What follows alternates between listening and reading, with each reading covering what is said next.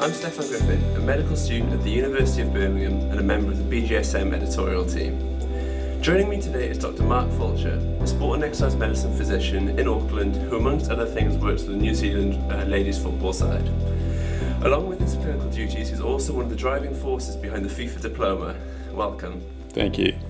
So, Mark, first of all, um, we've mentioned the diploma already. Can you just tell us a little bit about it? Yeah, so the diploma is an online educational resource pitched for people working in primary care who may be looking after footballers and other athletes. So it's a, it's a resource that people can use anywhere in the world, uh, and it's really pitched for people that are not necessarily working in sports medicine already. So if you're looking after athletes and footballers, how can we try and maybe do that a little better? Okay. And in terms of the actual content, what sort of um, topics can people look to, to learn about? Yeah, so our vision is to have 42 modules when we finish, and really it will cover all aspects of football medicine. So, uh, looking at special target groups like a pediatric athlete, for example, through to more common football related injuries like an ACL injury. Uh, through to looking at some issues around uh, competing in different environmental um, situations. So, really, a broad range of different topics. Okay, and from from the, the impressive website that you've got, you've managed to get a lot of big names, um, you know, involved. What are the sort of you know the, what are the sort of names that people can look to learn from in the in the diploma? Yeah, so the idea is to try and have each module uh, be fronted by one of the 42 FIFA medical centres of excellence. So we've been able to call on a whole lot of international experts. So, for example, uh, I've just finished reviewing the groin module by Per Hölmich.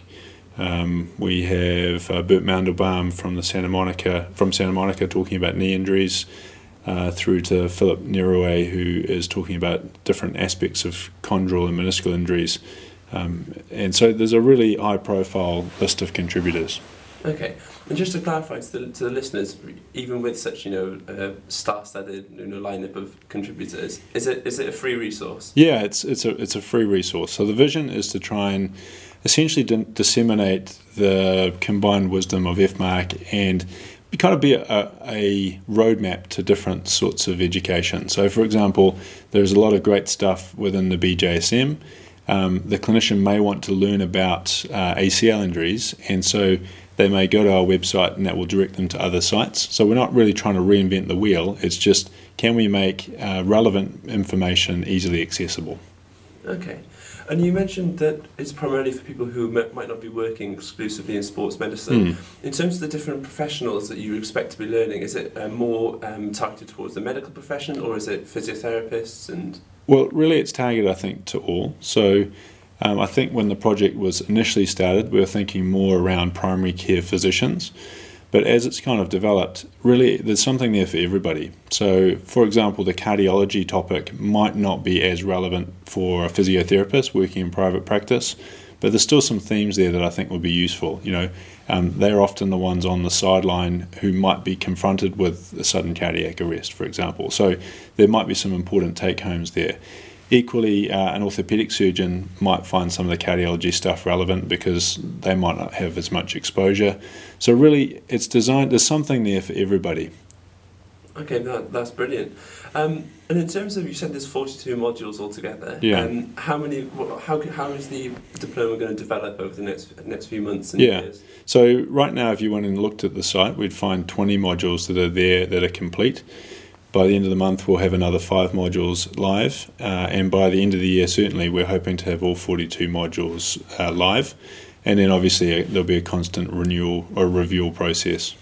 Okay, um, and more from a sort of uh, um, separate aside from the actual content, mm. how, how did you get involved in the in the diploma? Yeah, so I work at the University of Auckland running a diploma program there, and two or three years ago we made that a completely online resource. So um, I've got some experience kind of developing these online tools, um, but my involvement came through uh, working at a FIFA Medical Centre of Excellence and having been the LOC General Medical Officer at the Under 20 World Cup. So got involved in the project then, and uh, just I guess we just run on with it really. Okay, and then for, for people who manage to complete the modules, it's a downloadable certificate, I imagine, from and accredited by FIFA? So yeah, you, you get a certificate that you can put on your clinic wall. So um, there will be an acknowledgement of finishing the uh, finishing the the uh, qualification, which I think will be important for some users. But I think a lot of people might just go and do one individual module. They want to educate themselves about one specific area. The other kind of group of users, I think people might just go want to ask, answer a clinical question. You know, what X-rays should I investigate? You know, patellofemoral pain. What should I do uh, in this particular situation? So I, I, think there will be a group of people that want to complete the diploma, but I think there'll be a group of people that just want to get some more information and learn about something. Okay, and you were saying sort of off off the record earlier, mm. um, the numbers are pretty good so far. Yeah, so we've currently got ten thousand registered users.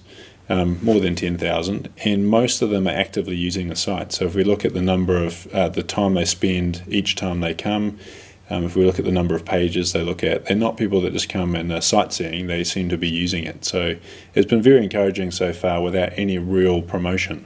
Okay, yeah. Well, hopefully, you know, the purpose of this podcast is to make sure uh, the BJSM listeners are, are, are aware of it.